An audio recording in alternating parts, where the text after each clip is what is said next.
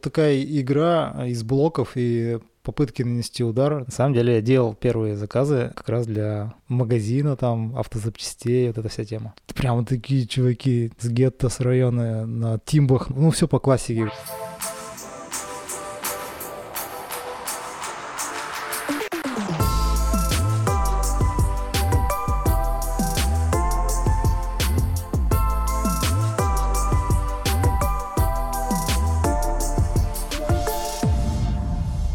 Привет, Егор. Привет, Серега. Зовут, как меня зовут, но не страшно. Ну, такой долгий перерыв в наших встречах. Да. Нет, ну в смысле, мы виделись с тобой осенью, мы гоняли в поход. Ну, все равно. Макс Семеновых мне сказал, когда мы говорили про фикс-гиры, что ты знаешь историю фикс-гиров и сможешь клево ее рассказать, и вообще ты такой чувак в теме. Ну, ты чувак в теме. В Перми историю? Не, вообще. Он сказал, что это курьеры японские. Но я не до конца... Ну да, официальная история такая, что вроде как курьеры в Токио начинали, пересели на велосипеды с одной скоростью фиксированной. Якобы так было проще маневрировать, ездить по городу. Вот. На самом деле, к тому моменту, когда я этим увлекся, там уже Сан-Франциско было мекой Fixed Gear. А, да, я даже не знал, что в Америке это тоже популярная тема. Да, абсолютно. А когда ты этим увлекся? Ну, я об этом узнал где-то в году 2008 и я начал искать способы, как собрать первый байк. Как это было? Какой у тебя был первый байк? Он был собран на основе э, спецзаказовской рамы ХВЗшной. Это что такое? Это и Харьковский завод выпускал велосипеды, такие как ну, турист, там, спорт-шоссе. СССРовские такие Да, старые. иногда они делали спецзаказы для чемпионов всяких советских. Это был э, спринт, назывался модель. По дикой дорогой цене продал один чувак, который, ну, там, механиком был, при этом мог достать, а, были у него связи. Вот она абсолютно ржавая была, у него все хромированные элементы были испорчены, поэтому пришлось ее полностью обдирать, перекрашивать, ну и собирать все компоненты к ней. Так это получается это какая-то раритетная рама, распецзаказ? Да, года 53-го, если не ошибаюсь. Офигеть. И она до сих пор жива? Я надеюсь, да. Ну, я продал его давно, но она не была прогнившей насквозь, поэтому он более-менее на хорошем состоянии. Как ты вообще узнал про фикс-гир? Просто пока я не пришел в мир и не увидел вас на фикс-гирах, я про фикс-гир вообще ничего не знал. Ну да, это хороший вопрос. На самом деле э, забавная история, потому что, опять же, я и знал из сферы дизайна. А, есть такой дизайнер а, Антон Шнайдер. Какое-то время он работал в студии Лебедева, там «Сила» и так далее. Вот. И он э, сделал такую подборку, запостил у себя в Фейсбуке. Там просто были какие-то странные велосипеды очень красивый, непонятно ничего. Я даже отложил, как-то посмотрел. Назывался Фикса Дрочь. Я отложил эту коллекцию. Через где-то, не знаю, полгода, может, год снова где-то что-то увидел или где-то щелкнул, я не знаю. И я просто сошел с ума и начал э, собирать велик. И даже у меня две рамы было. Вначале я купил э, спорт-шоссе, или стар-шоссе назывался. Но у него была убогая геометрия, поэтому пришлось от нее избавиться просто. И вот я нашел другую раму, и тогда уже э, купил себе новые компоненты. В то время уже в магазинах в английских а, ну, продавали все компоненты для треков велосипедов. А ты до этого катался на велике? У тебя был какой-то велик? Да, обычно? я, в принципе, очень любил велосипеды. У меня как бы был горный велосипед. Я на нем даже сделал поездку в, в Черногорию и проехал там пол Черногории. Ну, то есть я типа такой Веломен. чувак, э, да, любитель. Окей, это же надо собрать. Просто я вот, когда мы сходили в поход, и мой велик развалился, я попытался его перебрать, вообще я даже разобрать до конца не смог. Да, была неопределен... определенная сложность, потому что не было много форумов, был всего, а, была всего одна ветка. Велопедь. На каком-то... Нет, это даже был московский форум, это даже был не фикс форум, это... Я даже не помню, как назывался, как раз, по-моему, шоссейных велосипедов или что-то типа ХВЗ-шных велосипедов. И один чувак завел ветку, и его там примерно 6 страниц стебали, смеялись над ним, всячески унижали, и где-то на шестой странице у него появились сострадальцы, какие-то последователи. Вся история фикс-гира в России. Было несколько человек, которые начали увлекаться этим. А как в Перми все это появилось? Ты вот выехал такой на улице Перми, и ты был один? Или как? Да, такой фрик. На... Ты реально был первым? Ну, или одним из первых Вообще-то не, мало кто про это знает, может, даже никто не знает. И был чувак, который параллельно со мной, независимо от меня, собирал тоже э, подобный велик. У него была попроще рама, но она тоже была... То есть он сделал из нее фикси- фиксированную передачу. И потом даже этот велик кому-то достался из первых чуваков, кто начинал катать. То есть ты первый фикс-гирщик Перми? Ну, формально я э, собрал после него. Это, кстати, известный чувак в пермской туристической спортивной среде, Леха Энс, может, ты даже его знаешь. Нет, ну ты батя, это же круто. Окей, ну вот вы вдвоем, ты, ну, и ты один. Мы, мы не были тусовкой, мы не, как бы не общались практически и не катались вместе. А как в итоге собралась пермская тусовка? Она сейчас довольно большая. Но постепенно. На следующий год у меня появился, типа, товарищ э, Вован, как раз. Аборин? Борин, да. Мы, я ему помог собрать второй велик, и мы уже как бы начали делать тусовку. Потом появились там Даня Аборин, Тёма и все остальные ребята. Тебя не стебали на улицах Перми? Типа, что за странный чувак на странном велосипеде? Ну, естественно, люди же, когда видят что-то необычное, они как бы так пальцем показывают или там, что у тебя кама там или что-то такое. Ну, такие подобные вопросы. Но мне вообще насрать было. Мне так нравилась эта тема, потому что собрал осенью и первый раз выехал, уже снег начинался, поэтому я первые разы катался зимой. Чуть не по сугробам. А в чем кайф? Ну, я понимаю, что они красиво выглядят. Ну, вообще современные велики все красиво выглядят, дорогие особенно. Горные, не горные, без разницы. В чем кайф? Это же тяжело физически. Ну, ты же не выбираешь себе увлечение, где что-то просто, легко там. Ты, у тебя какие-то другие принципы, да, работают? Мне понравилось описание в Эсквайре, была такая короткая статья, и там чувак писал про какой-то, типа, кризис среднего возраста и то, как а, ему не нужно много передач, ему не нужны эти амортизаторы. То есть он хочет с помощью силы своих ног преодолевать там сложности какие-то, и это, типа это для него дзен-велосипед. Одна передача, типа крутишь вперед, едешь вперед. Не крутишь, тормозишь. Все. Там нет ничего. У тебя был какой-то красивый велик с французской рамой или не с, фран- с итальянской?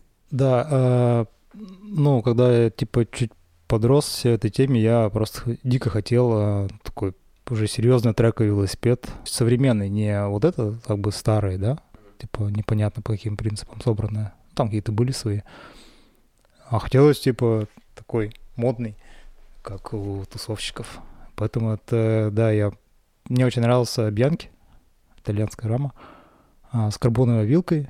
И, в принципе, это была классическая, ну, как классическая такая, более-менее трековая рама, называлась Бьянки Писта, что-то такое. В классическом цвете, э, таком фисташковом. Ну, цвет кайфовый, да. А сейчас у тебя другой велик. Я продал все трековые велосипеды, то есть э, последний я продал, по-моему, в 2018 году, вот как раз Бьянки. Сейчас у меня просто сити-байк, и я подумал о том, чтобы собрать такой, ну, гравийник, А, гревел, ну, да. ну да. То есть, э, в принципе, он как шоссейник, но таких более для ебеней каких-то там. А почему ты продал все свои прошлые фиксы? Не знаю, как-то остыл в теме. Я просто на нем не катался долгое время, и мне жалко, что он стоит, и вообще нет никакой пользы от него. И я через э, моих хороших друзей в Москве попросил продать его. Что за туса Портер Тим или Портер СС? Я не знаю, как это правильно, как правильно называется. Сейчас называется Портер ТЦ. Но изначально Портер был потому, что мы любили выпить и пиво, И э, в том числе Портер, в то время на тех тусовках, когда мы катались. Ну, то есть это пермская тусовка фикс-гирщиков, правильно я понимаю? Ну, я не знаю, как назвать фикс-гирщики, но, наверное, просто в то время все более-менее из этой ре- ребята из этой тусовки катались на фиксах. Кто-то на, шосс- на шоссейнике, наверное, уже был, но в целом там Пигалев, Хомутов, там Гаспарян даже катался с нами. Мы так как-то так подписались один раз. И... Какое самое большое расстояние, которое ты гонял на фиксе? Это где-то около 135 километров, что ли. Короче, на Страве был какой-то челлендж, на который почему-то мы решили списаться. С- Назывался Грант, что-то там. Грант. Да. э, Грант фонда. фонда, гранд фонда. Типа там дав- давали возможность выкупить какую-то уникальную майку специальную, если ты проехал и зачекал в приложении это расстояние. Но было тяжеловато, потому что был очень ветреный день. Ну, на, на фиксе само по себе, когда едешь по трассе там против ветра, э, ты едешь очень медленно, и потом еще по городу докручиваешь эти километры. Где-то отпадает GPS, и пропадают твои километры, и ты еще накручиваешь какие-то вещи. А вы Ну, в итоге получили майки?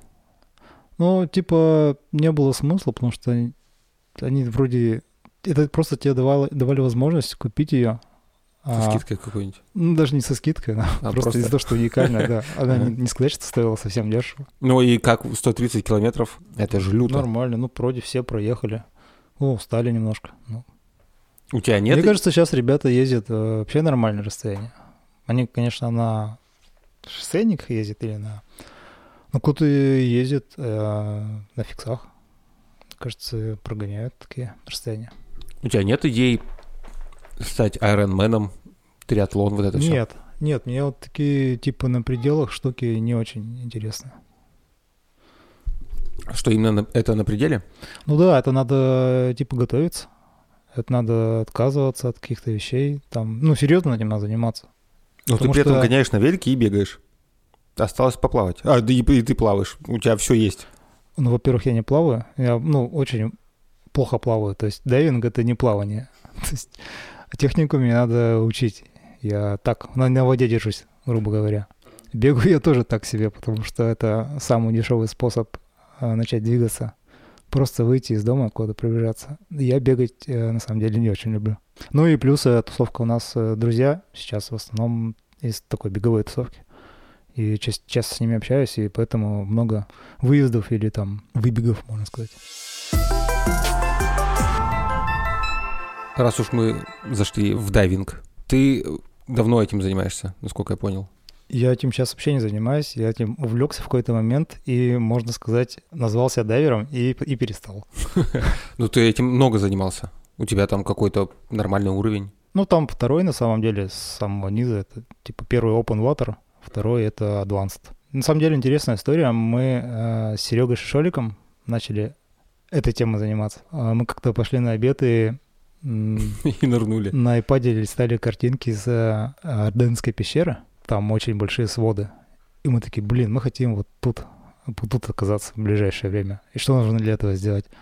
Ну, мы нашли дайв-клуб пермский. Их было, по-моему, на тот момент два всего. Их, по-моему, сейчас два. А, нет, их несколько, их, по-моему, ну, четыре точно, наверное, есть. Ну, Я не знаю, на самом деле, я не интересовался. И мы пошли, просто выбрали какой-то один наугад там.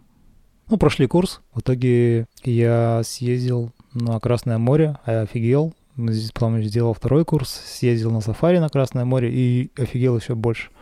Потому Офигел что- от чего? От красоты или от да, сложности? ну насколько красивое, теплое море, такое, знаешь, это реально рекреационный дайвинг. То есть ты просто на глубине там 10-15 метров плаваешь, и все очень прикольно, красиво, спокойно. Это тебе не на лазурке погружаться, в суровых условиях, где два термоклина, 4 градуса вода. Так, и чего потом? Ты съездил в сафари, все круто. Ну, сколько-то еще там поездил, как-то... А, там что, там закрыли Египет. Началась эта история. И туда стало попасть уже не так тривиально. Нужно было побольше денег, ехать через там Турцию какую-то или еще что-то. Ну, в общем, усложнялся процесс. Ну, как-то я забил, да. Я остался в тусовке, я тусовался с парнями с Стоп. И, ну, при этом дайвингом я практически не занимался. Параллельно я увлекся, типа, фридайвингом, поэтому мне больше-то интереснее туда было что-то пробовать. Но я тоже недолго прозанимался этим, потому что... Ну, я думаю, что это впереди. Мне все еще нравится а, вся эта идеология фридайвинга и это ощущение, когда ты... Это, опять же, тема минимализма. То есть scuba дайвинг — это, типа, ну, довольно штука, за которой надо следить. Тебе надо уметь считать формулы и понимать, сколько тебе осталось там, ну, рассыщаться там на основках безопасности.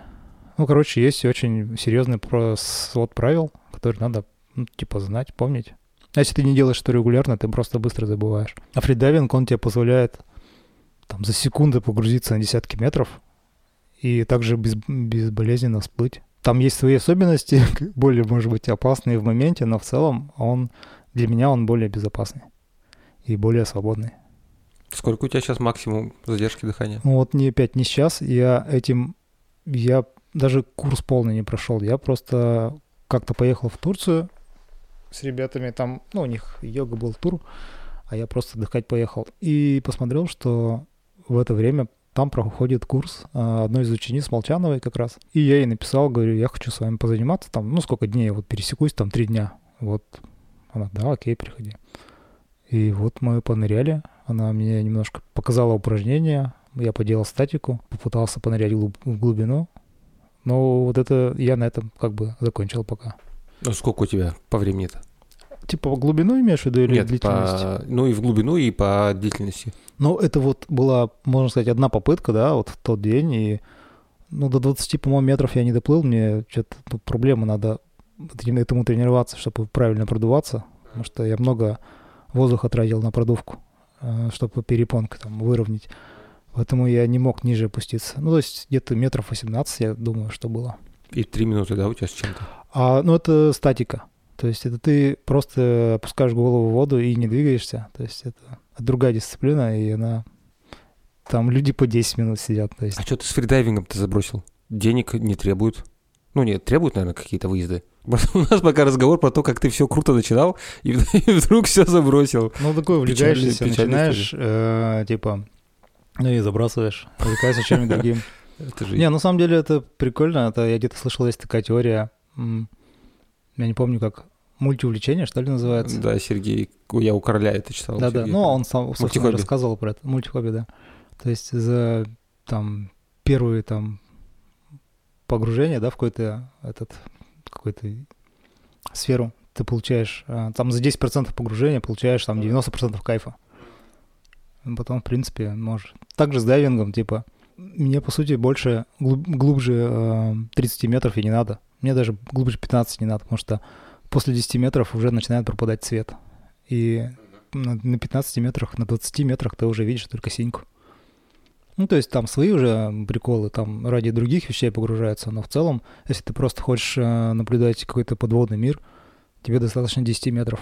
А что значит пропадает свет? Ты Спектр физически цвета- не можешь ос- ощущать или просто там Нет. внизу Да, нет там свет цвета? не проходит, и спектр, от, а, начиная с красного, зак- заканчивая синим, просто начинает пропадать. Чем глубже, тем ну, с 10 до 20 метров пропадают все цвета. Ты в пещерах погружался? Нет, это отдельная дисциплина кейв-дайвинга. И от- оттуда надо учиться, и учиться еще было. В чем для тебя кайф погружений? Ну, наверное, оказаться там, где просто обычный пассажир не, не появляется, не может добраться пешком. То есть это сильно сужает, как сужается воронка, да, для посещения. Там прикольно. Ты смотрел в детстве Кусто? Или ты не через Кусто к этому пришел? Просто для меня дайвинг это про Кусто. Ты сейчас напомнил, и я вспоминаю, что я смотрел, и мне, в принципе, нравилось. Может быть, где-то такой отпечаток наложило. Но мне там больше нравится эс- эстетика, да, вот эта вся. То есть как-то так прикольно выглядит эти все съемки. Чувак в шапке такой. И Уэс Андерсон, который снял этот «Водную жизнь», тоже передал всю эту эстетику. Очень прикольно. Немножко про уральский дайвинг расскажи, про лазурный и вот это все. В чем там? Ну, это же прикольная какая-то мекка прям уральского дайвинга. Ну, я думаю, это за неимением лучшего. Если бы у нас под боком было Красное море, ну, это понятно, да. Мека и дайвинга было бы оно. В чем А, кайф лазурного? Его основное преимущество в том, что а, этот карьер, там нет жизни, ну, по крайней мере, не было до определенного времени, сейчас начали появляться и водоросли, и, по-моему, даже мальки плавают. И из этого а, большая прозрачность его. То есть очень хорошая видимость. Потому что все остальные водоемы, которые с живностью, они мутные. В них не очень интересно, не очень комфортно находиться. А он такой красивый, голубой, прозрачный весь. Но холодный при этом. Да, холодный, там два термоклина, насколько я знаю. Что-то не соврать бы, не буду. На, на где-то, не знаю, на 10-12 метров, и потом уже около 20 метров. И там еще на дне куча всякой фигни. Да, там ребята типа сооружают. Но тот момент, когда я перестал заниматься дайвингом, там еще было не очень много. Но сейчас, насколько я знаю, там самолеты, вагоны и что только там нет вообще. Автобусы, мотоциклы, да. Ну, автобус был там до этого, а мотоцикл тоже, шахматная доска, это все было. Когда ты рассыщаешься, можно сыграть партийку в шашки. Ты что делаешь? Но э, после того, как ты сделал погружение, у тебя в крови накопился озон. Его нужно рассытить. То есть находиться на определенной небольшой глубине, чтобы кровь у тебя постепенно рассыщалась. Потому что если ты резко всплывешь, то у тебя она спенится. И это ну, называется кессонная болезнь, собственно, и вот это все потом. Барокамеры и, и всякие такие И, излечения. Короче, тебе надо какое-то время под водой не глубоко пробыть, и ты играешь в шахматы. Такая типа логика.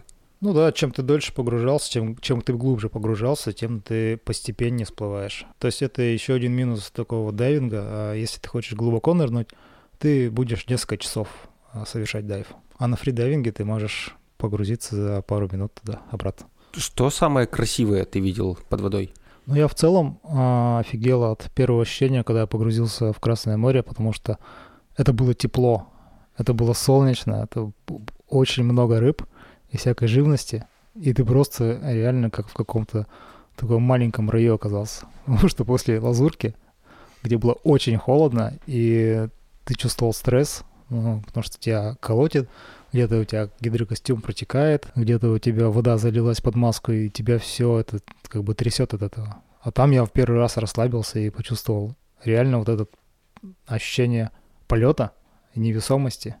Это было кайфово. Ну, а другие прикольные штуки, это, конечно, всякие жители типа акул, дельфинов. Ты видел акул? Ну да, мы плавали недалеко от акул, и это, конечно, сложно поверить в то, что она на тебя не нападет. Для дайверов вообще это счастье увидеть акулу, они за ними охотятся, гоняются, чтобы увидеть их. Но когда реально приплывает пару, пару акул молотов, и резко поворачиваться в ту сторону, ты начинаешь прятаться за своего поди, партнера. Но они не такие страшные, как... Ну, на той же остановке, по-моему, если не ошибаюсь, может, на другой, была какая-то другая акула, я не помню название. Она такая тупомордая и довольно опасная вроде как считается. И она прям плавала какое-то время вокруг лодки очень долго. И мы в этот день пошли на ночной дайв и даже заплывали в маленькие пещерки. И, конечно, очень не хотелось где-то на выплыве из пещеры встретить акулу. Но мы ее встретили уже, когда выплывали к лодке. А, стали подниматься и смотрим, она оп, и пришла. Ну, то есть акулы не нападают на дайверов? Большинство акул? Но если это здоровая акула и нормальная ситуация, она не должна напасть, потому что для нее мы тоже объект опасности.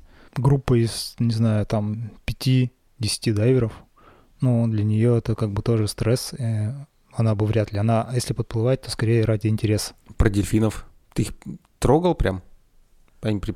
И, нет, мне кажется, я не дотронулся. Там есть э, такой риф, дельфин, Dolphin Reef, так это, по-моему, называется там не погружаются с баллонами. Ну, там обычно сюда приезжают все на лодках и просто с ластами спрыгивают и пытаются догнать какую-нибудь стайку и с ним поплавать. И вот это ощущение, когда ты так случайно оказываешься в стае дельфинов, и они такие все рядом плывут, и ты такой тоже с ними там немножко погрузился на какое-то время на задержке плывешь с ластами, с маской. Офигенное ощущение. Кстати, фридайвинг это тоже, я не знаю, тоже тема, связанная с дизайном. Потому что, как это было, я просто следил за одним чуваком, который в ЖЖ выкладывал плакаты. И он как-то между плакатами еще выкладывал фотки, как э, ездят на какие-то там нырялки. И я просто офигел от... Просто мне достаточно было увидеть, какие у него ласты, какого размера. И я уже как бы полюбил эту штуку. А ласты для фридайвинга, они примерно метр длиной, может даже длиннее. И когда дайвер погружается, вот эти ласты, они выглядят как реально плавники здоровые. Это очень круто. Тогда давай про дизайн поговорим, раз он в твоей жизни очень много значит. Ну, э, вот как раз такие всякие ключевые моменты в увлечениях, он, конечно, играет роль. Ну, это моя профессия. Что вообще такое дизайн для тебя? Ну, не знаю, красота, может. Причем не объекты, не, не только какого-то объекта, а может даже просто последовательности действий каких-то. Оптимизация чего-то или не оптимизация. Просто красивый вид что-то делать. Не знаю. Что, что Но это про какую-то эстетику или это про функциональность? Что это инженерная история? Это художник? Что? Ну, оно, наверное, все связано. То есть, ну, такой, конечно, сложный вопрос затронул. Я не очень много про это читаю, чтобы иметь какие-то заготовленные ответы. Ну ты зато этим много занимаешься всю жизнь почти. Как ты попал в дизайн? Ты же, давай начнем с другого неожиданного факта, который я узнал из твоей презентации, которую ты мне скинул, что ты медбрат по образованию. Это просто рвет мой, мой мозг. Я думал, ты дизайнер по образованию. Это тоже. Не мешает друг Ну давай тогда немножко про медбрата. Как ты туда попал? Я попал туда после школы, потому что я не хотел идти в техникум, в целлюлозо-бумажный в Краснокамске. И в других техникумах, в принципе, я тоже не очень хотел идти. Поэтому на ярмарке вакансий как-то так мы походили, погуляли, и почему-то эти ребята в белых халатах какие-то казались более интеллигентно выглядящие, что ли. Поэтому просто под, подали туда документы. И, и, ну, в общем, я проучился три года. В принципе, так. И я даже продол- хотел продолжать. Я хотел учиться, учиться на доктора. Но я не смог поступить в академию, и у меня быстро пропала эта желание. И я вспомнил, что я 8 лет ходил в художку.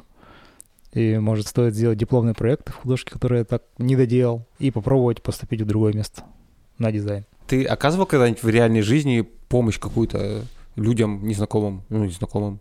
Ну, каких-то серьезных кейсов я не помню. Ну, типа, кому-то поставить укол, да, типа, вообще без проблем. Ты ставил уколы? Ну, даже себе. Ты с детства ходил в художественную школу? Ну, то есть э, со второго класса примерно. Тебя родители туда отдали или ты хотел? Ну, я хотел, видимо, да, я, потому что постоянно что-то рисовал в детстве. Я не знаю, вот мне кажется, в то время принято было, что кого-то куда-то отдавать. Ну да, обычно музыкалку всех отдавали. Ну, Или типа, на музыкалку, художку.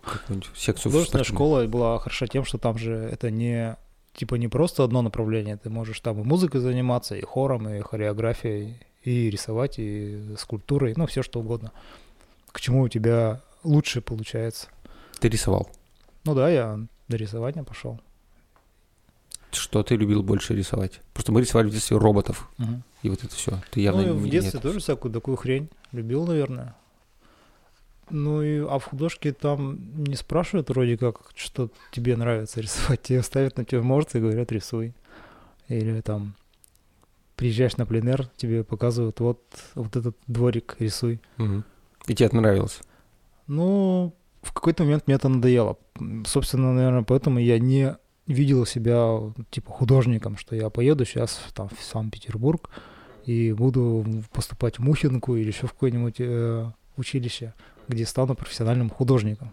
Ну, то есть для меня это дико вообще звучало. Я скорее, наоборот, от этого как-то хотел уйти. Вот после окончания медучилища я вспомнил про это, и какой-то, ну, для... никто же не знал тогда, что такое дизайн особо. Это что-то было среднее, вроде бы, это как бы переосмысленная художка, то есть ты как художник, но ты делаешь что-то такое клевое и современное. Поэтому попробовал туда.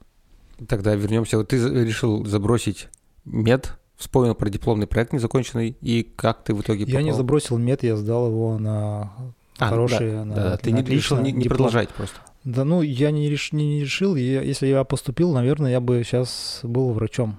Но я просто не прошел по отбору, по конкурсу. И я- мне достаточно было одного раза понять, что туда, в принципе, это без вариантов поступить. Ну, с моей ситуации. Потому что после школы туда было проще поступить, потому что все экзамены были те же, которые ты сдавал в школе. А здесь ты был, в принципе-то, уже медиком каким-то, но при этом ты мог не знать там, там что там, историю сдавали, биологию, что там, химия, вот эти вот штуки ты мог, э, типа...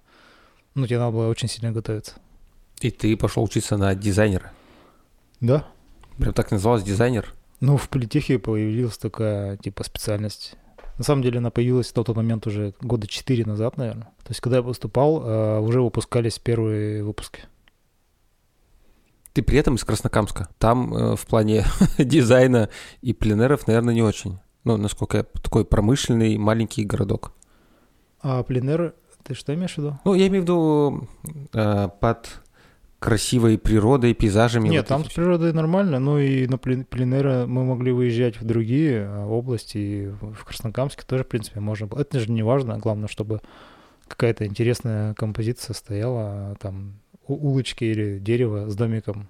Это не важно, это же все чтоб, для того, чтобы скилл прокачивать, рисовать с натуры. Главное рисовать с натуры, и тогда ты будешь чему-то обучаться. Но дизайна там действительно не было, и поэтому я в- Краснокамске дизайнером не работал. На самом деле нет. На самом деле я делал первые заказы э, как раз для магазина, там, автозапчастей, вот эта вся тема. Краснокамск. Тюнингом когда занимался. Нет, это было уже после... э, Тюнинг был после университета.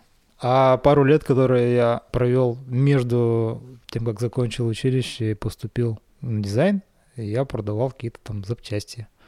Ну, у меня папа там работал, поэтому я А, ты продавцом работал Про- в автомагазине? работал продавцом грузовых запчастей грузовых автомобилей. Еще и грузовых. Это да, КамАЗы, МАЗы, ЗИЛы. И это, короче, был трэш.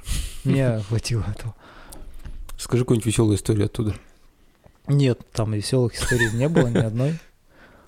А, контингент там какой-то такой соответствующий, и это было очень мрачно. Это прям промо дарк такой вообще, по максимуму. А в чем мрачность-то? Но и часто туда приходили чуваки из автопарков. Механики, это не водители, которые могли еще типа не бухать, а механики, им можно бухать. И они уже очень конченые люди туда страшными глазами стеклянными приходили. И приходил какой-нибудь чувак, который за них платил деньги, типа там, ну, расплачивался там, который содержал. Ну, и это как бы все так. Да и очень клево. Как ты оттуда, как человек, который родился в Краснокамске, вот, торговал запчастями для КАМАЗов, пришел в дизайн и красоту? Не знаю, это вот меня вы, выпихнуло, вытолкнуло как-то оттуда, наверное. Ну, то есть у тебя, у тебя не было в детстве такой, такого стремления к красоте? Ты вообще не Осознанного думал? нет. Ну, то есть э, я занимался рисованием не для красоты. То есть мне нравилось что-то интерпретировать, э, перерисовывать. Там. Я не знаю, откуда это. Может быть, опять же, из таких дефицитных, да, 90-х, там, 80-х, когда, ну, вообще ничего не было. Никаких журналов, ни комиксов. И ты, тебе приходилось самому что-то рисовать, чтобы этим любоваться. Про 90-е, кстати. У тебя нет ностальгии по 90-м? Потому что все вот эти фикс-гиры, лома-фотография, ну и вот эта вся хипстерская движуха, которой ты немножко принадлежишь, она, мне кажется, немножко про ностальгию. Ну, нет, у меня ностальгии не было к старому. И ломография, но это скорее такой хипстерский элемент. И он не связан с, как бы с с 90-ми. А в 90-х ни, вообще никому ни до чего не было дела, никакой до эстетики, никаких фотографий.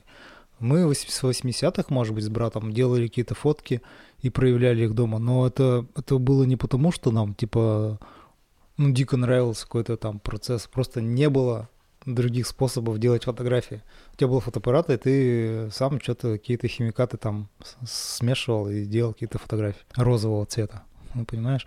Из 90-х нет ничего, то, что ты перечислил. То есть, ну, это новое поколение видит в нем какую-то романтику и, типа, как-то там, побывав э, там в музее Ельцина, э, там что-то там для такой видит, видит для себя. Но, опять же, не знаю, эти все штуки, приставки этого мажоров были довольно-таки, ну, в конце 90-х было, а в начале 90-х, середине или там в конце 80-х это мрачно было, мрачные времена, не было там ничего романтичного для меня. То есть, э, ну и а там Кровосток это типа просто ирония на эту тему. То есть это не сер- несерьезная э, симпатия к этим временам. То есть я был маленьким, то есть, может, для каких-то взрослых людей есть какая-то романтика, может, у них какие-то возможности были в это время, еще что-то. Я был молодой, и мне как-то все вот это, наоборот, хотелось поскорее уже уйти от этого мрачного времени. А Ленин на пакет? Это тоже ирония. Это никак не связано с 90-ми, мне кажется, 80-ми. Это, Ну, Там тоже эстетика такая. это какой-то абстрактный, абстрактный, типа, подобие репа российского, не похожее на то, кем хотят быть рэперы, типа, российские. Там нет какой-то крутизны или чего-то, я не знаю, а каких-то социальных таких тем. Там где-то каламбур, где-то, опять же, ирония, где-то еще какие-то такие штуки а, забавные. Для меня, то есть как, как они для меня построены. То есть.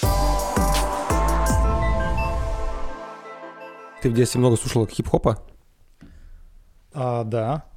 То есть я про него, я узнал вообще, что такое, что такое реп а, где-то 90, наверное, пятом году. Ну, то есть мне всегда как какое-то было симпатия к каким-то таким ре- ре- речитативным штукам, там, не знаю, Богдан Титамир или Крупа Кармен можно было назвать рэпом? Ну, Вряд ли, наверное. ну все такой советский рэп. Ну, это как-то какие-то предпосылки Мгм. вот этого. И никто не называл тогда это рэпом, и такого термина не, не существовало. И где-то в 95-м, наверное, году у меня оказалась в руках первая такая сборка а, хип-хопа. И там, причем, оказались ребята прям мейнстримные из американского хип-хопа, те, что надо. То есть не какие-то там европейские чуваки, которые не, не, не были известны, а это прям на тот момент очень известные ребята. Ну, типа Тупака и всяких таких ребят. Тупака на том сборнике не было, но там известный трек Coolio Gangsta's Paradise возглавлял тут а, сборку.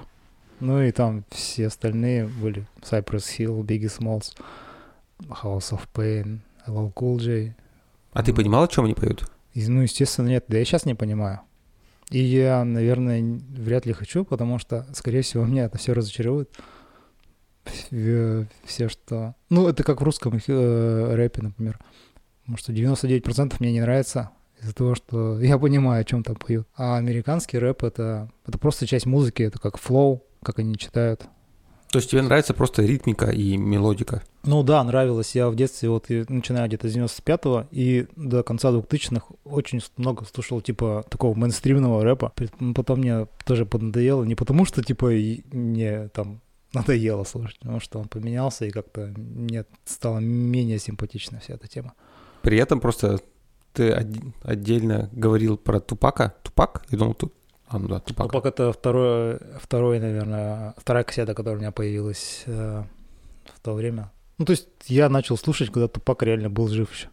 Просто это забавно, что ты тексты не понимал, но при этом Тупак как бы писал... Понятно, что это черная история, но все равно про социальное неравенство, вот это все гетто. И ты чувак, который жил в Краснокамске, мне кажется, немножко... Ну, это- То есть ты как-то Это же почувствовал. комично.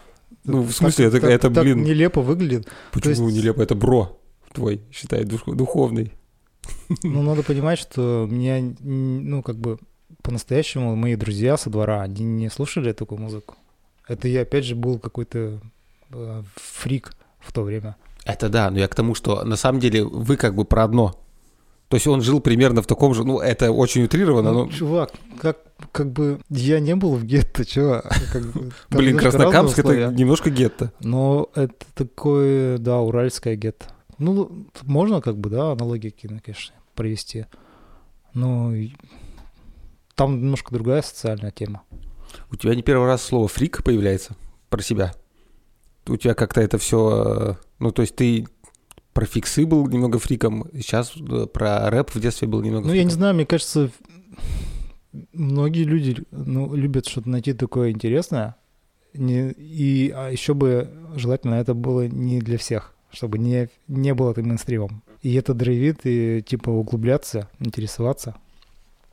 Когда это становится совсем мейнстримом, это либо форму меняет, и тебя уже не устраивает, либо просто тоже снижает твой градус э, заинтересованности, потому что, ну, все это делают. У тебя были когда-нибудь проблемы с этим? Ну, то есть тебе прилетало, потому что ты слушаешь не то, что все остальные? Ну нет, я же не ходил э, типа по улице с кассетным магнитофоном, который играл там, да, громко. Я в плеере же ходил. То есть мне же мне зачем как бы проблемы в Краснокамске. То есть максимум, что это худ мог быть какой-то там балахон назывался в то время. Толстовка. А И у нас не было таких жестких тем. Я слышал, что в Перми там рэперы, там металлисты, какая-то тема была. Ну, да. такая, на самом деле, глупая, да, вот это, если так прикинуть тему. Ну, для подростковой жизни это не глупо, это прям... Ну, это очень смешно, потому что Ну, это смешно. звезды э, рэпа нормально дружили с группами э, из рок-тусовок и общались, и это было вообще никак не связано. Слава Дунаев как раз об этом рассказывал мне, как, когда я рассказывал, что он в Перми дрался, типа, металлисты и рэперы, и он говорит, что на самом деле, это он прикольную мысль сказал, что на самом деле дрались гопники против всех остальных, потому что нормальные ребята, которые слушают музыку любую, они всегда найдут о чем поговорить. А если тебе прилетает, то это значит просто чувак гопник, он ничего не слушает, ему просто охота подраться. Это вот то, о чем ты говоришь. Ну, или это просто был каким-то фактором разделения на своего и чужого. Это же э, любая субкультура, это чтобы как бы раз- э, видеть в людях своих и, и чужих. И по этому принципу уже признаку, типа, можно и подраться. Ну, другую же сложно причину придумать, а тут видишь, что идет конкретно чувак из другой тусовки. Ты дрался? Нет, я в детстве не был как бы таким чуваком, который бы дрался. Ну, что в детстве, я и сейчас такой... Как ты разруливаешь ситуации, когда к тебе докапываются? По- к тебе по-любому когда-нибудь докапывались. Как минимум, потому что ты кудрявый. Ну, вот я сейчас кудрявый. Ну, ты имеешь в виду длинный вол, более ну, длинный волос, ты просто обычно? выглядишь необычно для Ну, я сижу дома, поэтому я могу себе позволить э, вообще забить на внешний вид. И ездишь быстро на велосипеде, поэтому тебя сложно догнать. И ношу капюшон. Заканчивая тему э, хип-хапа. Ты сейчас слушаешь его? Да, конечно. То есть я где-то в 2000-х, э, мне все это надоело, я не знал, что есть какой-то другой хип-хоп. Я вообще, ну, слушал другую музыку, я трип-хоп узнал, что есть всякая электроника прикольная, и какой-то если джаз там были прикольные темы. А потом я узнал, что есть абстрактный хип-хоп. Это вообще какая-то новая опять волна, и никто про него не знает. И в Америке белые чуваки пишут охрененные, блин, темы, и он назывался либо абстрактный хип-хоп, или новый хип-хоп еще назывался. Это независимые лейблы какие-то, независимые чуваки, ну, independent рэп еще назывался. И там я для себя тоже много очень классных артистов нашел, которых до сих пор иногда слушаю. А сейчас я понимаю, ну, когда интернет появился, да, вот, ну, как бы совсем вот э, очень много стало доступно музыки, я понимаю, что и в то время было очень много андеграундной музыки, которая бесконечный океан, и там можно все время провести. Другое дело, что не хватает на это времени, и ты просто слушаешь, что на что у тебя хватило, типа, где-то интереса, где-то времени. Ну, иногда я просто вот последний год, я, наверное, переслушиваю каких-то тоже чуваков, опять же, из тех времен, из гангста там, ну, не гангста, ну, как бы из тех времен, из 90-х, там, Fugees группа мне очень нравится, каким-то Lost Boys. Прямо такие чуваки, такие прямо с гетто, с района, на тимбах, на... Ну, все по классике, как бы такие. Ну, это прикольно. Но при этом ты до сих пор не понимаешь, о чем они поют. Или ты переводишь тексты. Нет, нет, я это не занимаюсь. То есть это, говорю, flow, это вот, опять же, есть flow, какой нравится, а есть, который не нравится. И это часть музыки, это часть... э, Я воспринимаю это как музыку. Русский рэп современный, какой тебе нравится, если нравится? Сейчас его очень много появилось, и я, наверное, не, не смогу назвать каких-то Что про Хаски скажешь? Ну, Хаски, ну, ну, прикольно был. Какой-то момент я его так послушал, прям там, ну, там Ну, месяц, этот альбом, пару который- месяцев слушал, но это быстро проходит. Типа как, не знаю, монеточка послушал тоже там пару месяцев и все. Сейчас ты не слушаешь же ее. Оксимирон. Нет, этот чувак. Ну, кстати, когда он только появился, наверное, я несколько треков слушал, но это очень-очень давно было. А потом мне вообще все это, все эти темы не, не нравились. То есть из русского такого мне нравились. Опять же, ребята андеграундные, которых я слушал, и интересно еще, когда они на батлы ходили. И этот вот этот элемент дисов, да, когда кто-то дисит друг друга, а, он важный в этой культуре, и он проявляет то, как чуваки ум- ум- умеют там складывать рифмы и остро шутить а, над другими, например. Те чуваки, которых я слушал, они, в принципе, и в батлах неплохо. А вот эта вся новая, типа, ну, когда началось, вот эти батлы, когда с листочком читают, типа, просто какую-то лирику, ну, нет, это вообще как было, ну, это отдельно стояло. Мне это вообще никак не симпатизировало. То есть это не мое. Ты сам читал рэп? Нет, я не умею это делать. Хотел бы? Ну, конечно, я все детство, наверное, хотел э, что-нибудь такое зачитать. Но мне просто, ну, видимо, не дано, я не знаю. А кроме рэпа, что ты сейчас слушаешь? Очень много всего там. То есть, ну, вообще абсолютно разнообразная Ну, металл ты вряд ли Много. слушаешь. Не-не, вот, кстати, наверное, единственное, что я вот не слушаю, Это металл. это, ну, как бы в роке я очень много не слушаю. Я много в электронике не слушаю, хотя некоторые темы типа нравятся. И, а, ну, вот все, что касается пост-рока или каких-то таких вот нойзовых и штук, не нойзовых даже, а как это называется? Ну, какой-нибудь гранж или какой-нибудь там шугейз, и вот эти все темы раздражающие. Я в них, э, ну, как бы ними не складываются как красивый рисунок, который мне приятен на восприятие. То есть темы, связанные с джазом, так, с хип-хопом или какие-то такие там фанковые, грувовые, они очень мне близкие. То есть и- из тех тем R&B там современный какой-нибудь тоже не, независимый. То есть очень много прикольных певцов там, певиц. Человая музыка всякая такая и грувовая, она довольно-таки кайфовая. Ну, очень много черной музыки, как бы, если Ну, так я тебя понимаю, выражаться. Я тоже такое слушаю. А что про Казускому скажешь? Меня там друг лучший. Вот я поэтому спрашиваю. Просто то, что ты описал, это то, что На самом деле, в какой-то момент я, наверное, Блин, у меня какой-то был этап, я неделю или пару слушал чуть ли не каждый день. Ходил на работу, и у меня э, их новый альбом играл. Типа шутка, я не знаю, странно. Я такую музыку обычно не слушаю, но опять же они симпатичны тем, что такой классический black metal, или как их там можно назвать, в русском-то как бы не очень много. Есть очень много всякого рэп-кора там или какого-нибудь хардкора, каких-нибудь таких групп, но а так классических таких, а, как это? Я бы не сказал, что это black metal, это скорее классический рок, хард-рок, может быть, Ну, максимум. ну что это Ну, такое? Я, ага. видишь, в терминах плохо разбираюсь, но ну как-то это прикольно было вроде какое-то время. Но опять же, это ненадолго. Так, я так не, не очень много слушаю. Ты сам играешь на каком-нибудь музыкальном инструменте? Нет. Это тоже типа не мое. Я, видимо, мне не хватает усидчивости. Как-то я раз приобрел MIDI клавиатуру. Я думал, что я какие-то мелодии поразучаю интересные для себя. Почему ты столько людей знаешь? Как тебе это удается? Ты реально всех знаешь, всякие, не знаю, пермские условно хипстеры, которые теперь стали дизайнерами, музыкантами, творческой интеллигенцией Перми, вот ты всех знаешь. Ну или большинство из них. Мне кажется, случайность. Я, я во-первых, не, не уверен, что я всех знаю. То есть, Ну, не всех, ну, многих. это такой. Ты при этом не особо как-то тусовый, мне кажется. Ну то есть ты как не такой, чтобы Ну, балабол. Сейчас меньше, сейчас меньше, да, но когда была эпоха Gear, мы много посещали по, по ходу заведений, всяких питейных и увеселительных, и вроде как там было много тусовок. Ну, это же как бы, видишь, все связано, все эти культуры, там Барка появилась, ребята тоже каким-то делом...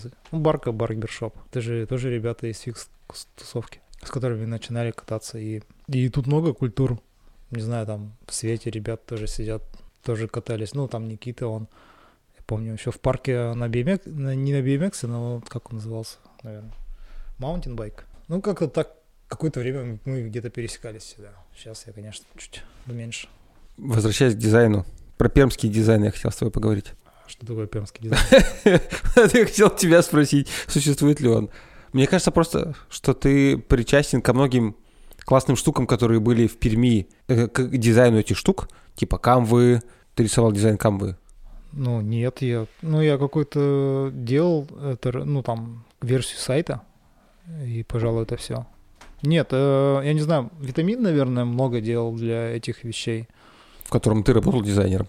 Я в витамине проработал, наверное, месяц. А, да? Да. Ага. То есть я пришел в витамин, э, проработал, там пришлось еще уйти в отпуск на какое-то время. И, вернувшись, Андрей говорит, что, ну, типа, мы делаем тут, э, хотим тему одну делать, давай go к нам, дизайнерам.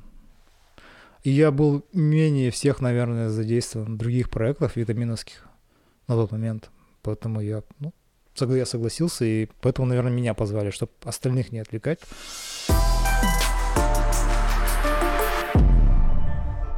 Ты первый дизайнер мира. Мира, мира название всего пару лет, да? Ну окей, первый дизайнер Real Time Board. Как это выглядело? Ну то есть как ты... Что такое дизайн в Real Time Board вот тогда, 10 лет назад? Короче, как выглядел процесс? Не было ведь явно ресечей, UX какой-то вот этих всех Ну термины. да, ну, какого-то конкретного процесса не было. Но а, Как ты понимал, что делать бу- надо? была какая-то идея, да, как это должно, что-то такое будет. Ну, как, как что такое, что такое смысл основной этого? Какой Э, бы был смысл? Как ты ну, его понимал? это, ну, с самого начала было понятно, что это некая канва, на которой что-то можно делать. Как делать, что делать, это уже второй вопрос. И уже исходя из того, какие фичи мы хотим или какие инструменты использовать, пытались преобразить э, интерфейс. И, в общем, как-то это было очень все короткими итерациями, не было бэклога, плана. А как ты вообще ввязался в это дело? Мне Андрей говорит, пойдем делать стартап. А и почему ты пошел? А что такое старт? Ну, о чем мне отказываться? Я не думал, что там очень плохо будет. То есть Поэтому- просто, ну, короче, э, хорошие ребята, что бы не пойти. Хорошие ребята и что-то, какой-то один проект. Это было интересно на тот момент, потому что а, обычная работа дизайнера состоит из разных заказов, и ты что-то как для разных заказчиков делаешь там. Ну, как-то вот так. А тут что-то новое, интересно было попробовать, что такое стартап вообще, новое какое-то слово. Может быть, и так и не называли еще стартапом, но в целом какой-то продукт один. Но мне, мне интересно было. Ты понимал в- тогда, во что это выльется? Что это будет прям какая-то большая штука, которой будет пользоваться много людей? Ну нет, я, мы, наверное, таких планов как-то не строили. Тебе кайфово сейчас от этого? Или, ну, пользуются 10 миллионов или пользуются от того, что это стало большим продуктом? Ну, кайфово, да. Это очень круто. Почему ты до сих пор работаешь дизайнером мира? Ну, это лучшее место, наверное, на, по крайней мере, здесь, в Перми, где бы я мог оказаться. Почему тебе интересно ходить на работу каждый день? Ну, потому что мы делаем мира, которым пользуется, как ты сказал, 10, сколько, 10 миллионов человек. Ну, то есть это прям тебя реально драйвит? Или есть какие-то другие штуки? Типа, не знаю, условно. Стало много английского языка, тебе поэтому стало вдруг интересно? Или какие-то супер дизайнерские задачи появились, которых раньше не было, тебе поэтому интересно? Ну, э, типа мы делаем штуку, которая типа не пермская, мировая, с мировыми всякими процессами и задачами амбициозными. И это типа, где ты там пойдешь сейчас, найдешь а, такую задачу интересную. Это сложно. Английский — это капец челлендж для меня. Последний год я и много занимаюсь, и мне все еще тяжело на каждой встрече. Продукт классный, процессы классные. Мы работаем как ребята из какого-нибудь, я не знаю, ну, какую ком- компанию сравнить, мировую. Я не знаю, какую. Где Ну. классный дизайн, по твоему мнению? Ну, мне, кстати, сложно как бы сравнивать, оценивать дизайн, типа, классно он у нас или нет, потому что когда очень долго как бы рисуешь, ну, типа, и тебе он уже примелькался, и многие говорят, у вас классный, типа, вообще layout, и, и очень классно сделано UX. А ты знаешь, сколько багов всяких, и сколько надо улучшений сделать, и их нельзя сделать быстро, и это backlog какой-то. Поэтому как-то сложно оценивать, насколько это классно а, работает сейчас. Видно, как, как можно улучшить, как бы это могло быть реально классно, но Но есть какие-то продукты с крутым дизайном, которые тебе прям по кайфу? Ты вот хотел бы так же, но пока не знаешь как. Есть такое? Ну, я так вопрос не ставлю. Ну, в целом, типа, Figma. Я просто мне много работаю, и ты просто не замечаешь некоторых вещей, как это устроено. А если ты не замечаешь, и для тебя это все гладко проходит, значит, это классно работает. А там, где ты замечаешь, что тебя что-то бесит, там, вход какой-то сложный, или думаешь, блин, почему так через жопу сделали, вот это уже ты замечаешь. За что ты сейчас отвечаешь, давай, мира? Вообще в команде кросс-девайсной я отвечаю за, получается, дизайн. Ну, команда на самом деле очень маленькая сейчас. И я надеюсь, в следующем году она увеличится. И из-за того, что она маленькая, там все очень медленно происходит. Там больше такой поддерживающий процесс. То есть очень мало получается за год выпустить каких-то улучшений. Расскажи про самый клевый проект, который у тебя был. Вот прям тебе просто бомба. Просто я про последний могу рассказать. Вот это э, прикольно было рисовалку мы улучшили. Для, на iPad ребят начали пользоваться пером. Вроде бы не, не много визуального улучшения, но при этом те ребят, которые сидели на iPad, они взяли перо и начали рисовать на нем как на бумаге. Тебе клево это как дизайнеру? Что ну, ты поучаствовал? мне, мне приятно, да, что так, э, что люди заадоптили и начали пользоваться. Что тебя сейчас э, как дизайнера больше всего бесит в мире? То есть ты прям понимаешь, что вот это надо улучшить, надо улучшить, но пока нет возможности. Очень много сложностей именно с э, тем, что команда растет, и как-то команде надо лайниться и синхронизироваться. Команда дизайнеров именно. Сколько их сейчас? Пара десятков вроде как. Ну, типа Мне того, кажется. да. Как тебе вообще такое, что ты был один дизайнер, а теперь вас, ну, условно, 20?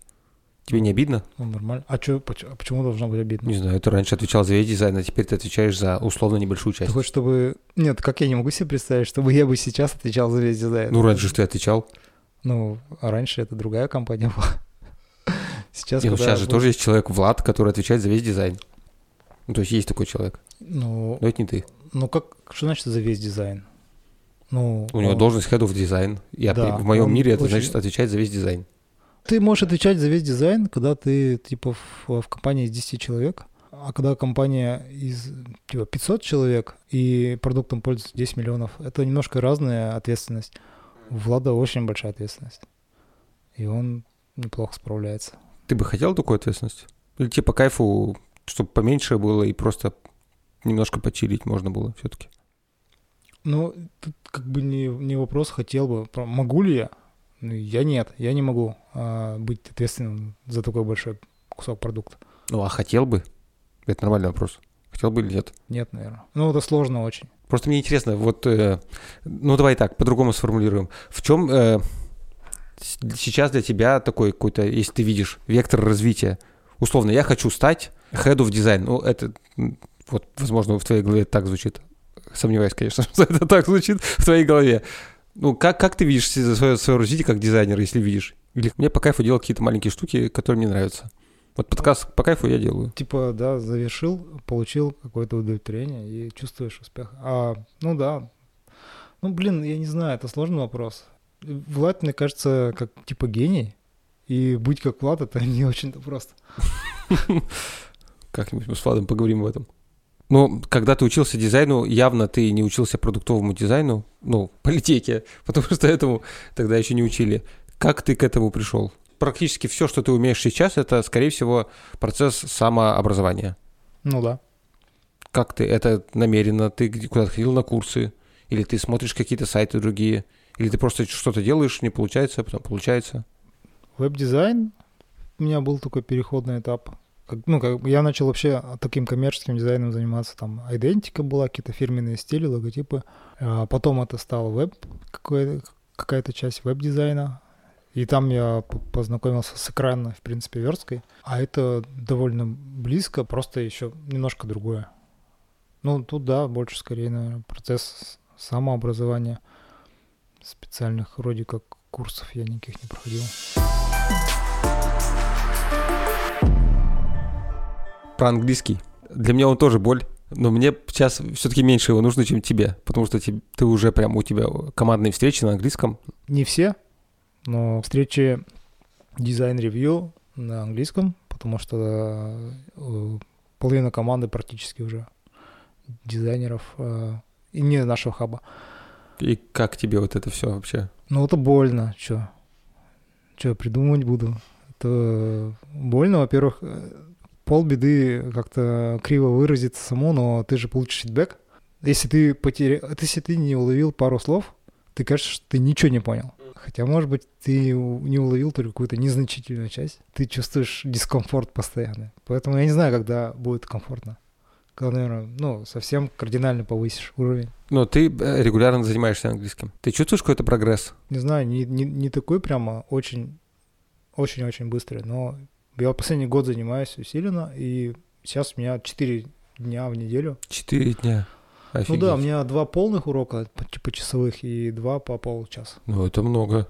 Я, как ты это выдерживаешь? Я тебе поделюсь, что ребята из бренд-команды, например, они занимаются некоторые каждый день.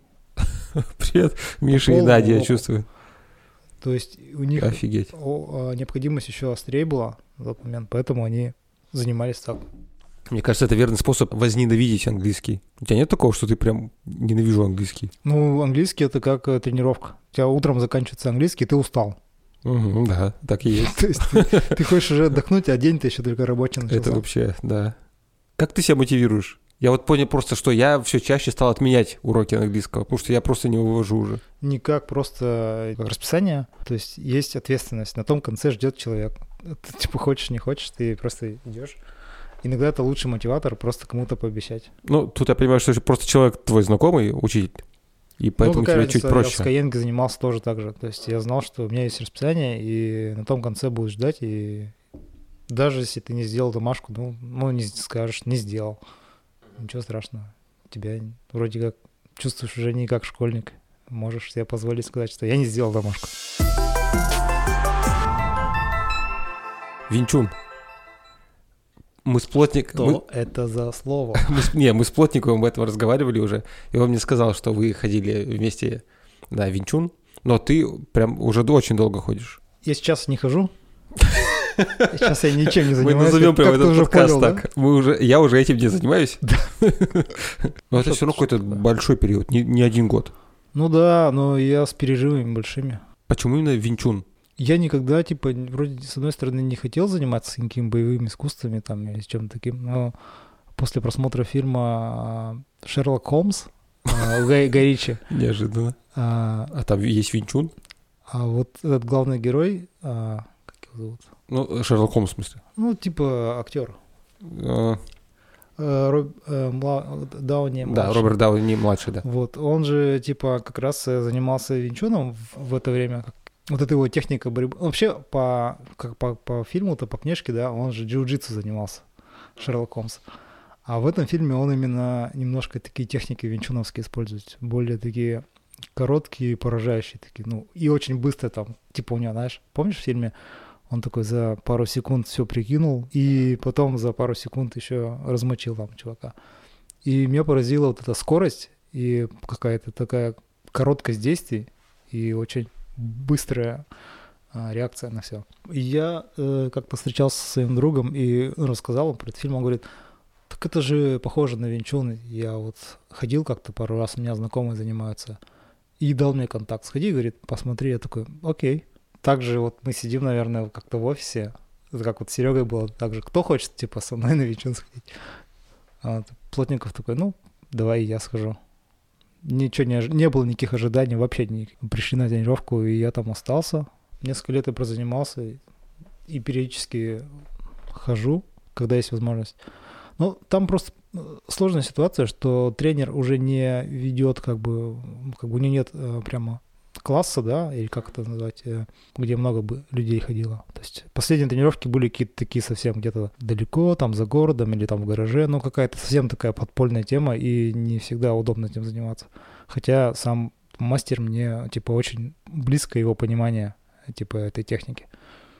А что это за понимание? Ну, я не знаю, как это оценить. То есть те ролики, которые он подбирает на Ютубе, и нормальных чуваков, которые делают а, это ну, чесао. Это, это практика липких рук, а, когда два человека как бы в спарринге а, делают чесао. Очень близко друг к другу. Ну, типа это контактная такая штука, и, и те ролики как бы... Есть такие очень позерские, показушные, где чуваки просто объясняют какие-то там теории, как это нужно, как это должно работать, но при этом не умеют работать.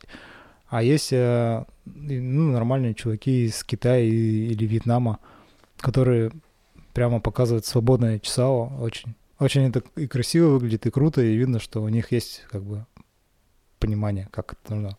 Ну, то есть для тебя это про красоту, это я понял. А что еще? Это про... Это красота, это игра.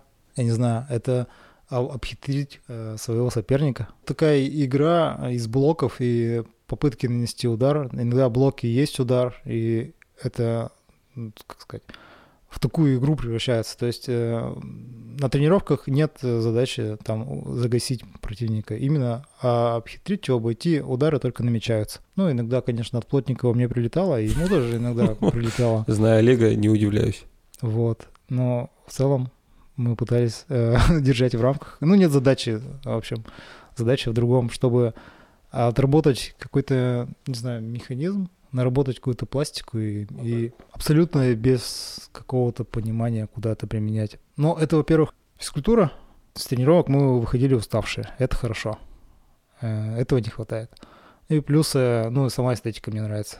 Как это не размашистые там удары, как в карате, с такими большими паузами. Это очень быстрая за несколько секунд э, какая-то связка.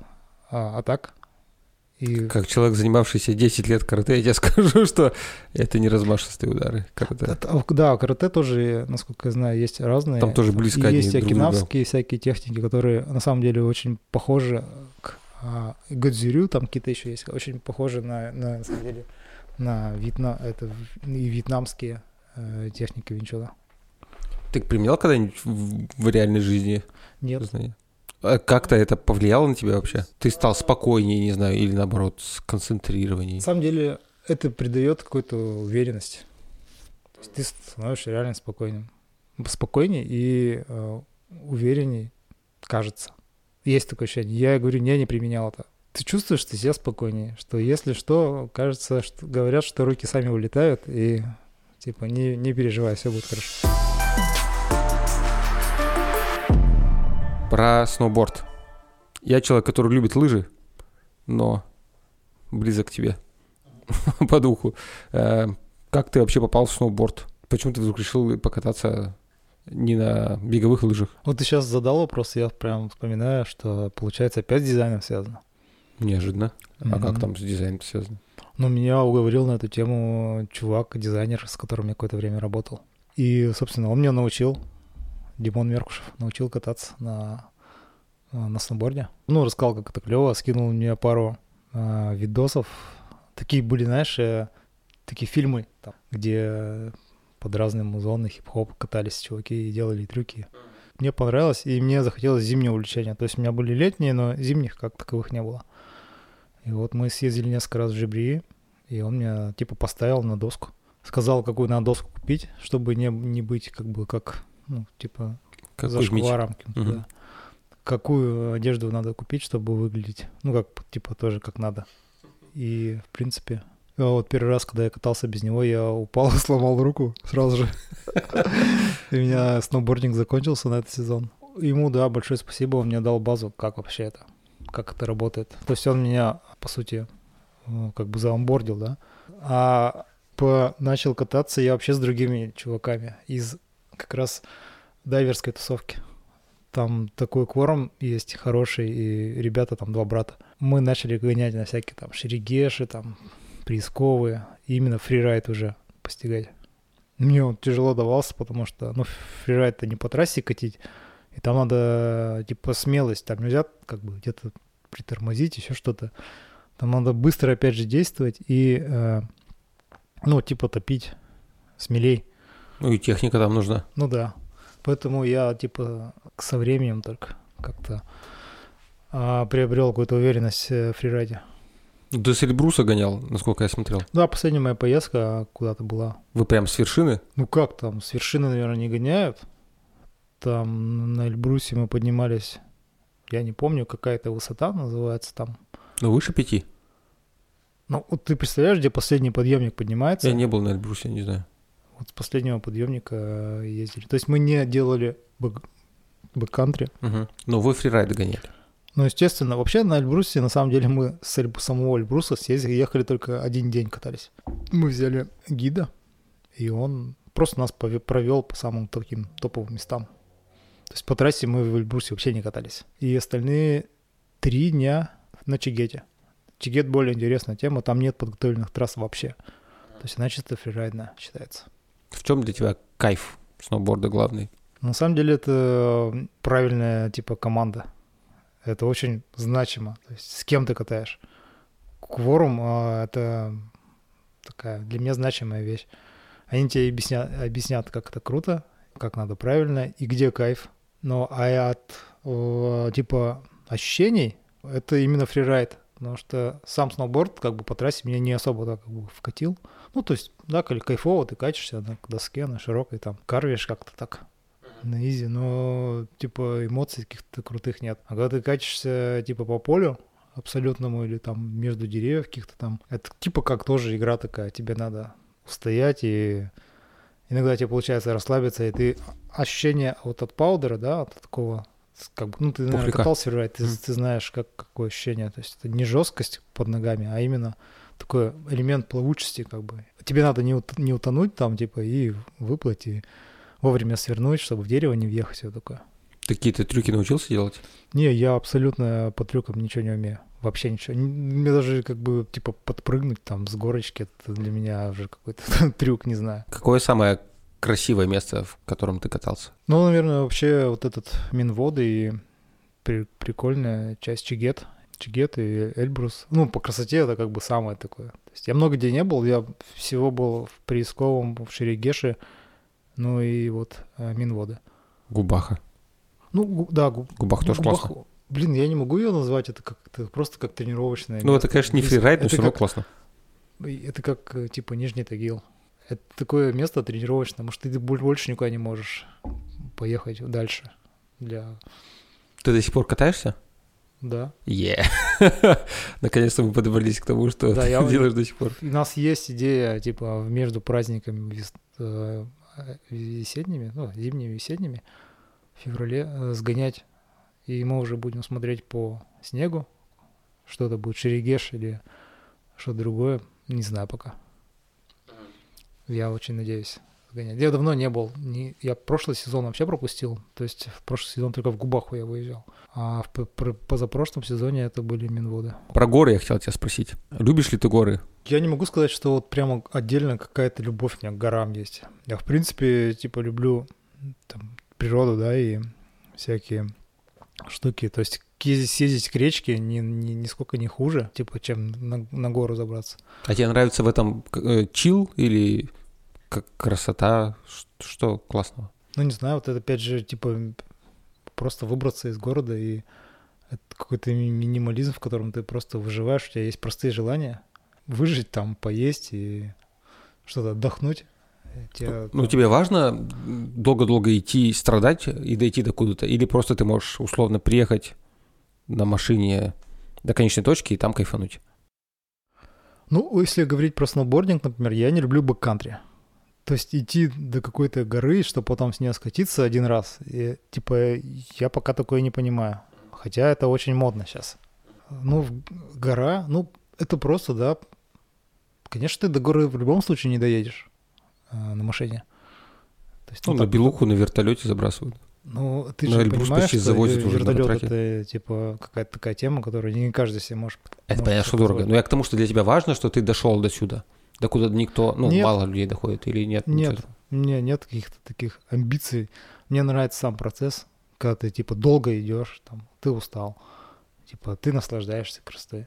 То есть у тебя как- как-то вот эта усталость, она какая-то приятная, такая полезная. Иногда ты, когда заебался на работе, тебе просто хочется а, уйти там в весенний поход, когда очень, ну, плохая погода, там сыро, там, холодно и что-то такое. Как-нибудь э, на спав хочется на весенний сгонять. Да, хочется. Твоя девушка тоже работает дизайнером в мира. Вы в разных командах и, по сути, разным занимаетесь, но все равно вы условно одно направление общее. Это мешает тебе как-то, и, ну, вам? Или это помогает? Или вы вообще не пересекаетесь? Я не скажу, что это мне мешает. Есть сложности в том, что мы сейчас работаем из дома, и, ну, как бы нам надо сидеть по разным комнатам, чтобы комфортно работать. В квартире не всегда это удобно, и ты часто просто проводишь весь день в одной комнате. Хочется как-то свободнее перемещаться. А в плане совместной работы, ну, что могу сказать? Мне приходится э, немножко анбордить. Приходилось. Сейчас она уже более матерая, но в целом много подсказывать что-то приходилось. И... То есть ты Маю немножко учил дизайну. Ну, не дизайну, как бы, а как работать дизайнером мира, скорее. Как правильно, типа, в процессы во все войти, и как там устроено все, и как, как правильно устроено все. Потому что я, причем, как бы многому учил тому, чему я сам не очень следую, но лучшие практики типа давал. Она, конечно, очень благодарна. Прикольно, если я в этом полезен. Чтобы было немножко гармонично, Майя тебя, я так понимаю, привела в бег. Ну, в тусовку там, типа, у нас друзья сейчас все вообще беговые. Ну, она ни- никогда не заставляла меня, типа, бегать или там говорила, давай побежим, побегаем, что-нибудь такое. То есть это как-то так гармонично произошло. Ну, например, а, она едет в Каппадокию бежать а, трейл-марафон. Ну, типа, там реально дофига километров по горам, очень сложно. А я присоединяюсь где-то на полпути, без регистрации, без всего, просто забираю у нее рюкзак с водой и просто бегу оставшиеся 16 километров с ней. Типа, прикольно. Она мне дает таблетки соленые, которые, или как они, чтобы ноги у тебя совсем не умерли. Потому что с непривычки там это, икры сводят, будь здоров. Некоторым людям не помогают, лежали прямо там, согнувшись. Это сложная, конечно, тема, но там красиво просто было пробежать. То есть у меня, у меня нет э, амбиций, типа, зарегистрироваться, там, какой-то пробежать марафон, там, полумарафон. Просто интегрироваться в этот процесс. И прикольно, и красиво, и полезно. Про Стамбул. Ты написал, что это один из самых красивых городов для тебя. Для меня тоже. Не могу сказать, что я где, много где был, да, там много посетил всяких. Но э, да, это не важно. Почему у тебя так Стамбул запал? Но он очень колоритный такой. Там очень много деталей каких-то таких. У него большая история. И вот эта многослойность разных культур, и там христианской, мусульманской, и там какой только не, не было. И за много лет это все настолько обросло как бы такими типа детальками, всякими улочками, какими-то закоулками, какими-то окошечками. И там это очень много этого всего. Вот это как бы очень привлекает. Плюс паром. Тебе не надо пользоваться общественным транспортом. Ты по кайфу просто плывешь на лодке по э, Черному морю, по, по Босфору. Это так органично, ты как на автобусной остановке залазишь в него, и влезаешь в другой квартале, в другом квартале города. Ну, как-то там, там кайфово, уютность какая-то. И его нравится рассматривать, типа ходишь там. Даже те места жилища, которые снимаешь, тоже многие очень интересные, типа такие нестандартные. Какие у тебя там любимые места? Я был пару раз там, и оба раза жили в Кадыкёй. Он считается такой молодежный квартал. Как-то там такая такие ходят все на таком чили, расслабленные, какие-то модные чуваки. То есть не нельзя сказать, что это какая-то Турция там, да, вот прям слово не поворачивается. Ну да, не пакетные туры вот эти все. Угу. И когда ты оказываешься в туристических местах, типа какой-нибудь там София или что-нибудь такое, там вот как-то уже так не очень видно, что там так все плитка положена, так все и очереди, и как-то так. Вообще не то ощущение. А когда идешь по КДК, по этим улочкам, заходишь в кафешки какие-то там, какую-то уличную еду покупаешь, это как-то так все кайфово. Вы были на Принцевых островах? Да. Ты видел там этот э, самое большое, по-моему, в Европе сохранившееся многоэтажное деревянное здание? Да. Принцевы острова, вот в последнюю поездку тоже такое откровение было, потому что туда ходит паром за 3 копейки, и там четыре острова подряд, по-моему. И на всех них останавливается этот паром. И ты можешь за день посетить пару, там, или все четыре. Мы туда ездили пару, а, пару раз и посетили, по-моему, три из четырех. Просто по ним погуляли все вокруг. Ну и вот это здание, которое в разные времена было гостиницей или приют для детей Да-да. каких-то беспризорных. Ну, короче, там... Чумовое такая- здание вообще. а ну, ты просто смотришь и хочется прямо, знаешь, туда зайти, по- посмотреть, там вот это все. Очень круто. Про Пермский край и про север. Ну. Тебе нравится север Пермского края? Но там какая-то есть магичность. Может, это, я не знаю, связано с... а, вот я когда Элик- эм, Иванова почитал, этот «Сердце Пармы», и он там сказку такую красивую описывает. Ну, и это просто близко. Это типа э, он использует все наши э, как бы местности реальные. И все вот эти вот Чердынь, Камгард, Вильгард, Покча или Пакча, Искр. Вот эти все названия, они какие-то вообще нереальные и как будто не, не, не наши, я не знаю. Ныроп. И там какая-то такая суровая уже, не знаю, природа, кажется. Ну, что-то там такое, какое-то ощущение кайфовое. Тебе коми-пермяцкая культура близка? Ну вот после э, типа вот романа как-то этого мне типа нравятся вся эти, все эти сказки, которые там. Я жду, когда выйдет фильм а, «Сердце Парма». Но, честно говоря, я не уверен, что там смогут так все показать, как я себе воображал, когда читал книжку. Давай поговорим про вино. Ты стал заморачиваться по этому поводу и правильно пить вино? Ну да, можно так назвать. Нас позвали на дегустацию вина. На них ты понимаешь, что... Ну, если ты хочешь, короче, начинать в чем-то разбираться, тебе надо этого пробовать много довольно-таки. Иногда у тебя не хватает, э, типа, ну, ресурсов, там, денег, может быть, даже, чтобы покупать какие-то очень классные образцы. А на дегустации это получается. То есть ты платишь, платишь какую-то фиксированную сумму и пробуешь 10 образцов разного. При этом ты еще сравниваешь. Я не могу сказать, что я начал разбираться в вине, но при этом я попробовал много разного. Было прилично дегустации за последние там года три. Потому что за последний год, наверное, их тоже, они закончились там. Даже, может быть, за, пол, за, два, за полтора года. Кажется, что я понял, что такое вкус вина. Типа, как бы, ну, типа нормальный. Какой, какой аромат может быть.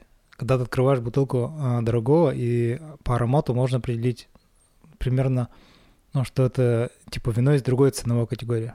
Ты можешь его описать? Это сложно. Там ведь есть прям много а, ароматов, которые, ну, как бы из другого мира, там принесены там всякие там, не знаю, торф, кожа, какие-нибудь дубовые бочки, орехи. Но всего ведь это, этого нет, да, в винограде, из которого делается вино. Но при этом а, вот эти третичные, там какие-то сложные ароматы там присутствуют. Иногда даже, ну, как бы сложно описать вообще на что это похоже. Просто вот этот какой-то такой насыщенный аромат и прямо ну, из-за того, что ты много попробовал, и ты по ним, и он попадает вот в ту категорию хороших вин. Вот этот вот запах какой-то, аромат. Только поэтому, наверное, как ты можешь, о, а вот это знакомое, вот это что-то очень хорошее, это приятное. А это, а вот это вот, ну, просто ягоды, например, пахнут. Это так себе, например. Один из самых неожиданных фактов про тебя для меня – это то, что тебе 39 лет. При этом ты выглядишь, ну, не знаю, на 29. Тебе, наверное, все так говорят. кто не знает, сколько тебе лет. Как у тебя вообще со своим ощущением, сколько лет ты себя ощущаешь? Ну, примерно так на десяток бы я себя, наверное, нормально ощущал бы. При этом, как я понимаю, большинство твоих друзей, они тоже, тоже сильно младше тебя. Ну, где-то, да, в основном, наверное, круг друзей начинается где-то, да, вот так, на десяток поменьше. Чем ты объясняешь, как ты так сохранился? Где-то законсервировался. Ну да, лет. Что такое знаю. произошло? Как вообще тебе жить, с- когда тебе 39? Блин, тебе 40, чувак, почти. Это страшно звучит, Вообще страшно. но я стараюсь об этом не думать. Иногда забываю об этом. Спасибо, Егор. Спасибо, Серега.